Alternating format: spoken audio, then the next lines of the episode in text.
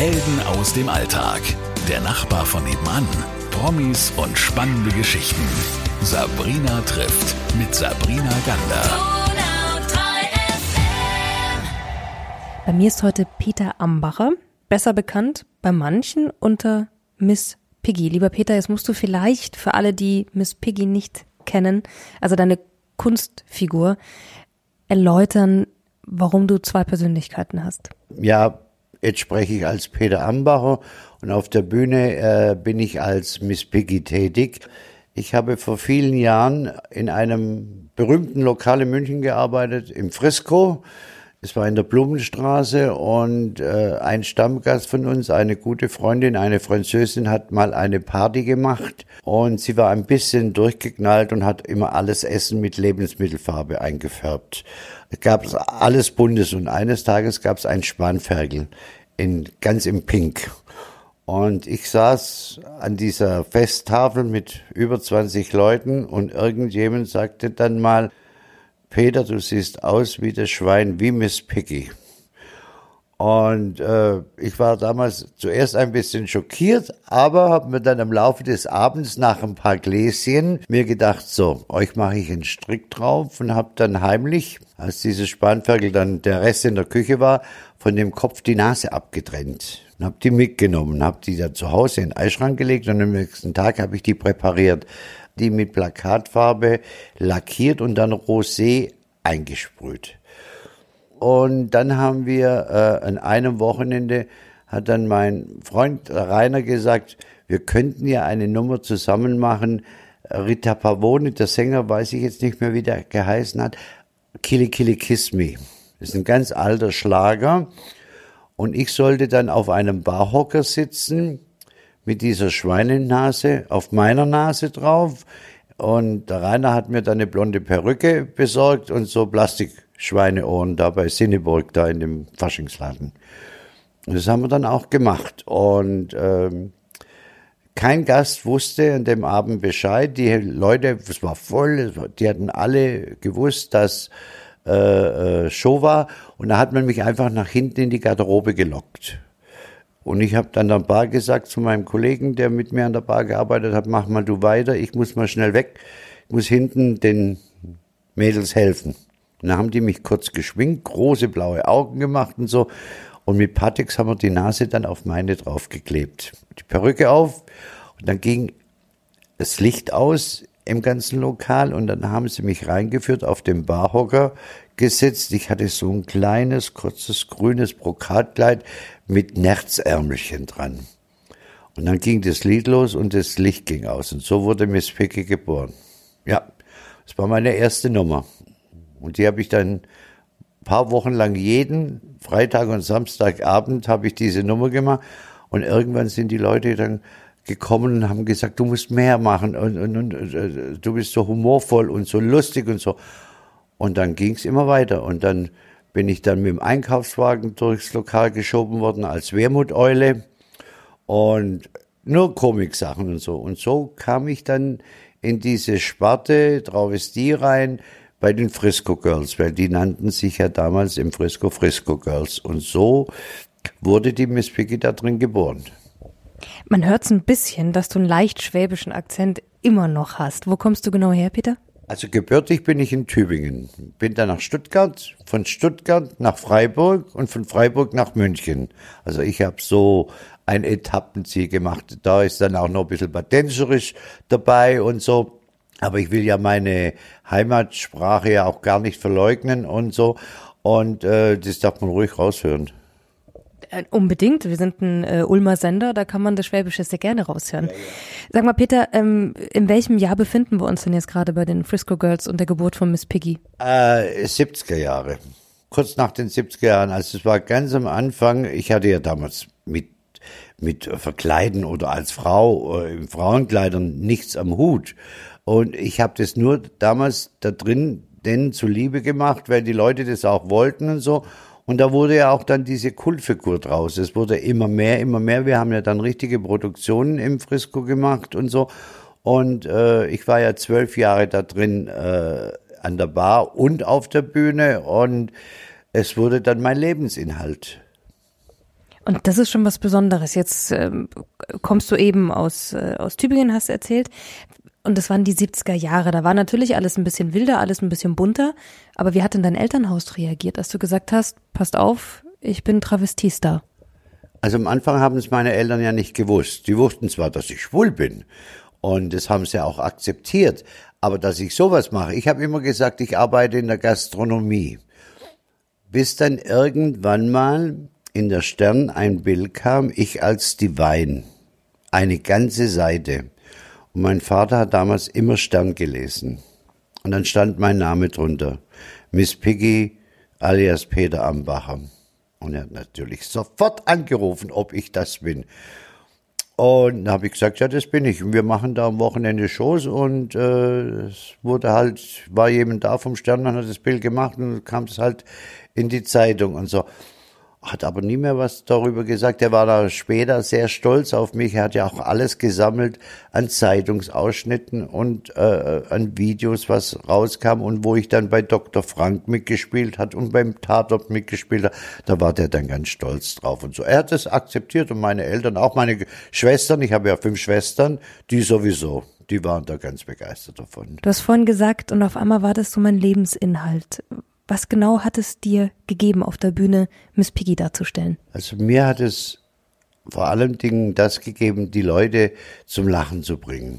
Die Leute freudig vor mir zu sehen, weil es war ja eine kleine, äh, eine kleine Diskothek und man stand ja eigentlich unmittelbar auf der Tanzfläche vor dem vor dem Publikum und so.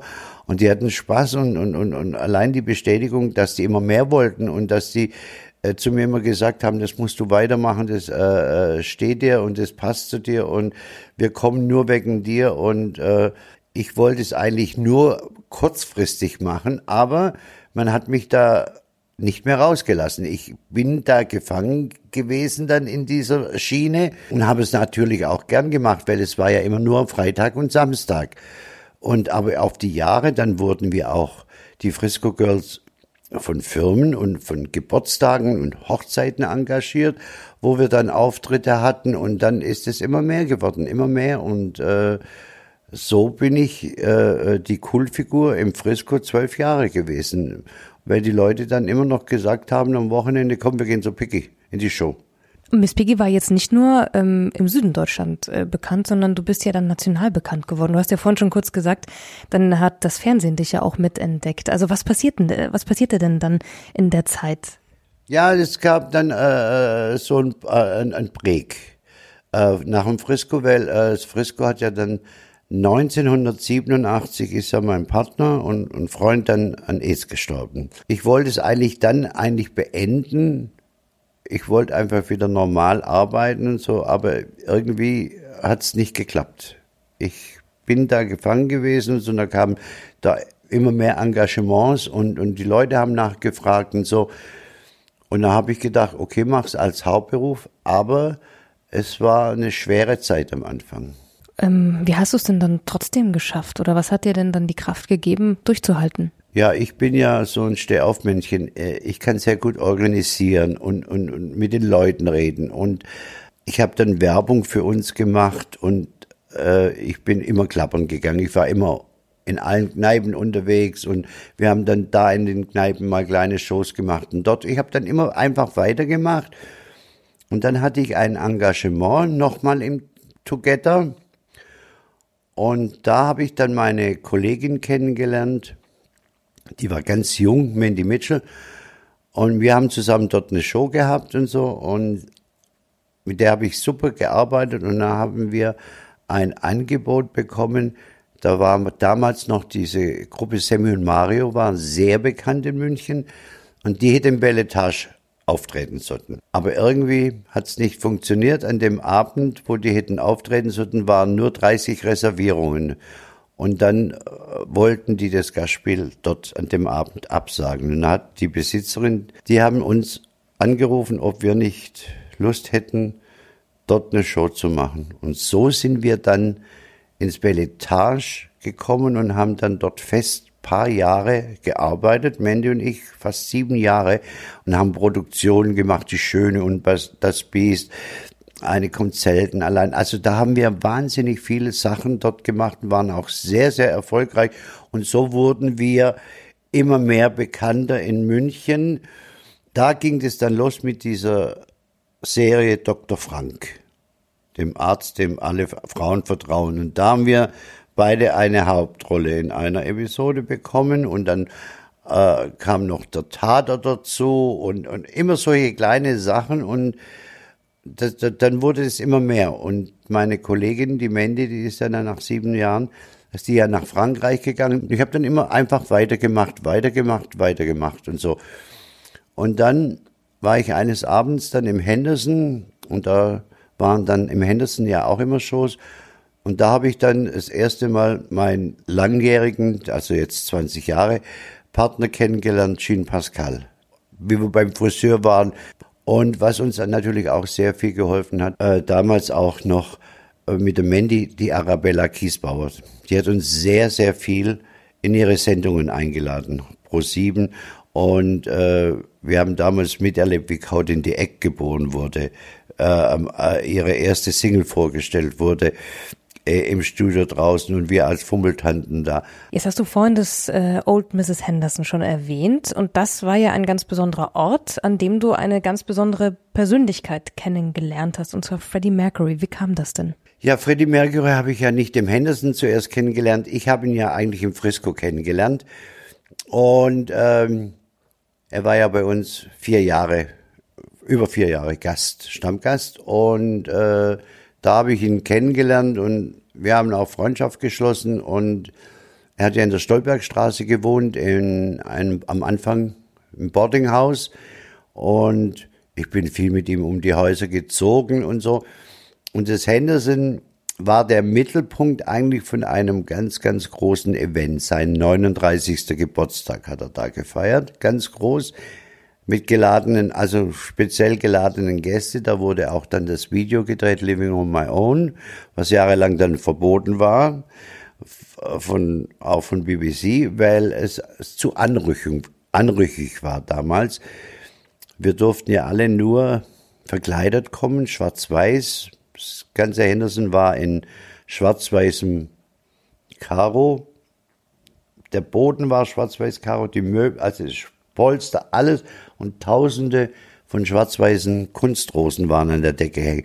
Und BBC hat da so Laufschienen reingemacht, da liefen dann die, die Kameras an der Decke mit von dem ganzen Abend und so. Nur das Video musste nachgedreht werden, weil Freddy an dem Abend zu besoffen war. Es ging nichts mehr. Man hat dann nur Ausschnitte rausgenommen und so, weil irgendwann, da gab's ja nur röderiges Dahl, Kaviar aus den Dosen mit dem Löffel gegessen oder mit dem Finger und so. Es war schon ein geiles Fest. Es war auch eine Ehre, bei diesem Fest dabei gewesen zu sein, weil äh, es war einmalig. Wie war Freddie Mercury denn so äh, in der Szene, in der du ihn kennengelernt hast? Also ich habe ihn kennengelernt als schüchterner, ruhiger, sehr zurückhaltender Mensch. Er war jetzt nicht aufbrausend in der Öffentlichkeit sowieso nicht. Er stand da mit seinen Freunden, mit seiner kleinen Clique, die er hatte damals, bei uns an der Bar, bei mir an der Bar, in seinem Stammplatz und äh, er ist nicht, in, die Leute haben ihn auch in Ruhe gelassen, weil äh, das fand ich so toll damals und deswegen hat er auch München so geliebt. Wenn wir natürlich aus waren, dann haben wir schon ab und zu mal krachen lassen. Aber so wir sind so weggegangen, dass niemand wusste, wo wir überhaupt hingingen. Und in der Sauna, wir gingen dann auch in Männersaunas und da haben wir es dann richtig, da haben wir richtig, auf Deutsch gesagt, die Sau rausgelassen. Da wurde gesoffen und getrunken und gelacht und Musik gehört und man hat Drogen genommen, äh, damaligen Zeit. Also man war, also keiner kann sagen, er war ein Kostverächter. Jeder hat's gemacht und so. Es war einfach die Zeit damals und es war einfach lustig. War einfach eine Gaudi. Es ist nicht, dass wir jetzt jeden Tag weggegangen sind. Ich musste auch jeden, jeden Tag, fast jeden Tag arbeiten. Wir hatten nur einen Ruhetag und so. Aber in der Woche zwei, dreimal haben wir schon richtig krachen lassen und so. Aber auch mal richtig bayerisch bei seinem Lebensgefährten, bei Winnie damals, deiner großen Liebe, der hat ja ein bayerisches Lokal am, am Jakobsplatz gehabt und so. Und da haben wir natürlich äh, dort auch lustige bayerische Abends äh, mit Bier und Schweinshaxen und so Zeug verbracht. Und es war immer eine gute Zeit. Was weißt du denn sonst noch oder was sind denn sonst noch Geschichten, die man vielleicht so gar nicht von ihm erahnt oder sich denkt, äh, weil man ja auch gar nicht so viel weiß außer seiner Musikkarriere vielleicht? Ja, er wollte ja eigentlich eine Solokarriere machen. Deswegen ist er nach München gekommen. Und hier oben waren ja die Musicland Studios. Und da war er auch bei Aufnahmen und so. Und, aber er war, er hat mal zu mir gesagt, er liebt München, weil er kann alleine durch München laufen, ohne dass Fotografen oder äh, schreiende Mädchen und, und Dinge hinter ihm herlaufen. Er kann hier richtig leben und das hat ihn sehr fasziniert in dieser Stadt und so, weil wir waren ja tagsüber auch unterwegs und so. Die Leute haben dann ab und zu mal geschaut, äh, aber er wurde jetzt nicht so erkannt wie vielleicht in London oder woanders und so. Äh, und das hat er genossen. Gut, da kam noch die dicke Frau dann dazu äh, Frau Valentin und die sich ja dann ausgegeben hat als seine Lebensgefährtin. Die waren nicht einmal im, im Bett zusammen und äh, das war einfach nur eine Freundschaft und äh, aber sie hat sich dann schon in diese Szene, in diese Männerszene schon sehr reingedrückt. Und es wurde ihm manchmal auch zu viel. Wir haben ihn ja dann im Frisco bei uns oben in der Wohnung, wir haben über dem Frisco gewohnt, verstecken müssen, wenn sie aufgetaucht ist. Und da haben wir immer gesagt, er ist nicht da oder so. Die hatten ja überall dann gesucht und so. In manche Lokalitäten durfte sie auch gar nicht rein. In damaligen Zeit gab es ja Lokale, wo Frauen nicht erwünscht waren und so. Und äh, wir haben das immer ganz gut hingebracht, ihn vor ihr ein bisschen zu, zu schützen und so. Aber sie war natürlich auch präsent, äh, wenn er mal irgendwo äh, äh, ein Interview, er hat ja schon ab und zu mal ein Interview gegeben und so. Und gerade durch sein Musikstudio hier ähm, blieb es ja äh, niemand äh, verwehrt, äh, es zu wissen, dass er hier ist. Es wurde ja auch in der Zeitung geschrieben, dass Freddie Mercury in München lebt und so. Aber er wurde in Ruhe gelassen. Hast du den Film eigentlich gesehen? Hast du ihn dir angeschaut über ihn, über sein Leben, über Queen? Ich habe ihn mir angeschaut und äh, er war sehr gut gedreht. Also ich muss sagen, dieser Schauspieler, der hat den so echt dargestellt und so. Es kamen ja auch viele Figuren drin, die ich kannte. Seine Freundin die er ja sein Leben lang hatte, solange er gelebt hat in London, äh, mit der er ja am Anfang liiert war und sich dann getrennt hat. Das sieht man in dem Film so schön, aber die bis zu seinem Tod ja eigentlich seine Lebensgefährtin war. Die einzigste Sequenz in dem Film München kam sehr schlecht weg. Ich glaube aber auch, dass die Macher, die den Film gemacht haben, auch die Queen äh, äh, Queen selber, die äh, Brian und die alle, dass die gar nicht so gewusst haben, wo der in München so verkehrt ist. Es wusste nur einer und das war der äh, sein persönlicher Assistent dieser äh, Frem äh, Phoebe. Wir sagten immer Phoebe zu ihm, der Peter Frampton. Das war ja sein persönlicher Assistent. Das war der einzigste, wo die Plätze gewusst hat, wo wir alle hingehen. Aber sonst wusste es ja kein Mensch. Jetzt hast du vorhin ganz kurz erwähnt, dass er seine große Liebe hier hatte, Winnie. Was, was ist denn dann passiert? Also haben die sich dann in München wieder getrennt? Äh, Winnie war ein guter Freund von mir schon vorher, vor Freddy. Und der hatte ein wunderschönes Lo Lokal gehabt äh, am Sebastiansplatz, Sebastianstuben hat es geheißen. Ein schönes bayerisches Lokal. Und da waren wir fast jeden zweiten Tag beim Essen bei ihm drin und so. Und Winnie hat dann einen Freddy auch äh, kennengelernt in dieser etwas ledrigen Szene. Und der Freddy hat sich in den Winnie natürlich total verliebt, hat ihm auch ein Cabriolet zum Geburtstag vors Haus gestellt. Wunderbar, alles schön, waren richtig verliebt. Warum es dann plötzlich auseinanderging, wusste damals kein Mensch. Aber das war auch dann kurz bevor Freddy dann weg ist. Sie waren sehr lange zusammen, waren ein richtiges eingeschworenes Pärchen, und haben alle beide gleich ausgeschaut, alle beide den Schnauzer, Lederjacke, Tankshirt. Aber Freddy hat den Winnie schon sehr, sehr geliebt. Und gut, die Valentin hat natürlich dann auch ihr Bestes noch dazugegeben, hat sich da immer wieder mit reingedruckt. Und das war wahrscheinlich auch so ein bisschen ein, ein, ein Grund. Es war ein Männerpärchen und die dicke Frau, wenn die dann noch dazu reinkam und es gab dann oft Missstimmungen äh, darüber, wenn sie auch unterwegs waren, dann zusammen und so. Oder wenn wir mal gesagt haben, wir machen heute einen Herrenabend in der Sauna, dann hat sie sich in der Sauna angemeldet, dass sie auch kommt. Sie durfte zwar nicht rein, sie durfte nur an der Bar stehen bleiben, aber sie war da. Nein, aber diese Liebe, die ging dann von heute auf morgen. Und Winnie hat nie was darüber erzählt und warum es in die Brüche geht und äh, ging und so und alles und so. Es war einfach aus und so. Und ja, aber dann kam ja eh dieses, die Endphase dieses Live-Konzert Live Aid in London, wo er dann, deswegen ist er ja eigentlich auch zurückgegangen. Und die Band hat ihm ja ein Ultimatum gesetzt. Und da hat ja nochmal die Karriere von Freddy und von Queen ja nochmal richtig angefangen, weil es hat nicht mehr der Freddy die Lieder nur geschrieben, sondern alle hatten Mitspracherecht. Die haben zusammen die Lieder komponiert und alles und so. Und dann nach dem Live Aid Konzert haben sie ja nochmal ein paar Jahre waren sie ganz oben. Wann hast denn du von seiner Erkrankung erfahren? Von seiner Erkrankung habe ich erfahren, glaube ich, ein halbes Jahr bevor er gestorben ist. Halbes, dreiviertel Jahr bevor er gestorben ist. Da hat mir sein persönlicher Assistent, der Fivi, hat mir gesagt, ja, Freddy geht's nicht so gut, er kann so schlecht laufen und ähm, er hat so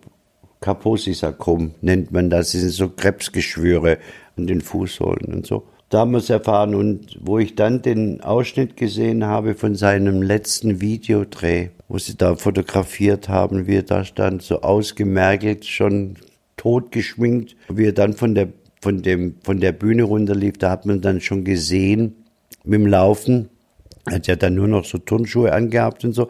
Und dann die Ausschnitte aus dem, aus dem Studio, wo sie dann zum Schluss noch die letzten Aufnahmen gemacht haben und so. Mir war es dann ganz klar, wo, wo ich das gesehen habe, wo er die letzten Fotoaufnahmen gemacht hat, äh, dass da, dass das nicht mehr lange geht. Ja, und dann ging es ja ganz schnell. War das damals überhaupt ein großes Thema bei euch in der Szene? AIDS, HIV? Ja, natürlich. Das war damals hat es ja nicht AIDS geheißen, es hieß eine Schwulenseuche. Es gab noch keinen Namen und, und äh, ich glaube, dass damals, wo wir in Amerika, wir waren ja mit Freddy eine Woche in Amerika, damals mein Partner, Kollege, die Rebecca, er und noch zwei Freunde waren wir in Amerika eine Woche und waren da auch in den Bronx, in den Barracks und alles in diesen einschlägigen Lokalen so dass die sich wahrscheinlich damals alle dort angesteckt haben, weil der Rainer ist gestorben, die Rebecca ist gestorben, die anderen drei sind gestorben, Fred ist gestorben. sind alle, es kann sein, ich weiß es nicht. Ich war immer der Zurückhaltende. Ich habe nur das gemacht, was ich für mich verantworten konnte. Was die äh, in den dunklen Kammern gemacht haben, weiß ich nicht. Aber es könnte möglich sein. Und dann hieß es plötzlich AIDS kam dieser Name EZ raus. Es war schon ein Spießrutenlaufen. In den Lokalen war wenig los am Abend. Die Leute sind nicht mehr so ausgegangen. Keiner wollte dir mehr die Hand geben, weil jeder gemeint hat, äh, man kriegt durchs Handgeben äh, AIDS und so. Und in meinem Bekanntenkreis, in meinem Hetenbekanntenkreis waren die Leute auch immer, früher hat man sich umarmt begrüßt und so, dann hat man nur noch so gemacht, hi, und so. Und habe ich dann irgendwann mal auf den Tisch gehauen und habe gesagt, seid ihr denn alle blöd? AIDS kriegt man nicht vom Händeschütteln und vom Umarmen und ein Puzzle auf den Back, äh, Backen geben. Es ist, äh, ist eine, das ist, wird übertragen durch Körperflüssigkeiten und alles und so.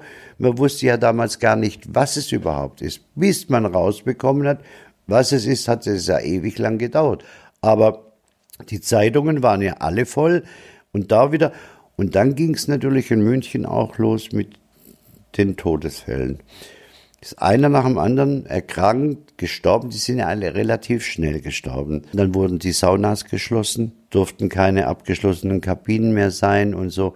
Überall standen dann Kondomautomaten. Man hat eine sehr gute äh, Aufklärungsarbeit dann geleistet und so. Aber äh, es war immer als schwuler Mann war es ein Spießrutenlaufen und so. Und gerade so Jugendliche, die jetzt so unbedacht waren, wenn sie dann geschrieben haben, da schaut es auch so ein AIDS-Herd schwul und so. Es war schon eine schlimme Zeit damals, also in den 80er Jahren, das war ganz schlimm. Jetzt haben wir schon die 80er, die 90er und du bist ja heute, 2019, immer noch ein Travestie-Künstler und hörst auch damit gar nicht auf, glaube ich. Was gibt es dir denn heute noch? Also was es mir heute noch gibt, äh, ich freue mich jedes Wochenende auf der Bühne zu stehen. Ich mache zwar nicht mehr so viel wie früher, aber es bringt mir Energie, das hält mich am Leben, das hält mich jung und, und äh, ich brauche das einfach. Wie ist der Moment, wenn du dich schminkst und ankleidest? Ah ja, es gibt Tage, da setze ich mich hin und dann sage ich zu meinen Kollegen Lust. Und wenn ich dann von allen Ecken höre Nein, dann sage ich, ich habe auch keine Lust. Früher ist man hingesessen, hat sich geschminkt und hat sich, ist auf die Bühne gegangen. Heute denkst du manchmal, oh, wenn das jetzt nur nicht wäre, die Schminkerei. Man lässt sich ein bisschen mehr Zeit, aber sobald man anfängt, im Körper passiert eine Verwandlung. Du wirst anders, machst andere Handbewegungen, wenn du deine Augenbrauen malst oder das alles. Und, und je mehr Farbe ins Gesicht kommt, je mehr äh, dieses äh, Feminine dann äh, zutage kommt, äh, sagt man, ach schön. Und dann freut man sich auch. Und wenn dann zum Schluss als allerletztes die Lippen rot geschminkt werden, dann freue ich mich auf die Bühne und dann freue ich mich zweieinhalb Stunden lang auf der Bühne umeinander zu springen, zu hopfen und alles und so. Es macht mir viel Spaß. Immer, immer noch. Also wer Lust hat, Miss Piggy live zu sehen. Einfach äh, äh, www.misspiggy. Piggy. Da kommt man direkt auf die Seite und da sieht man viele Bilder und, und Termine stehen da alle drin und da kann man sehen, wo wir uns das ganze Jahr rumtreiben. Und ich wünsche dir für das ganze Jahr und für alles, was da jetzt noch kommt, ganz viel Spaß, viel Gesundheit und danke für die schönen Geschichten. Ich sage auch danke. Ich werde noch sehr viel Spaß verbreiten, weil ich gehe erst von der Bühne, wenn meine Beine mich nicht mehr tragen. So lang arbeite ich. Helden aus dem Alltag. Der Nachbar von nebenan. Promis und spannende Geschichten. Sabrina trifft mit Sabrina Gander.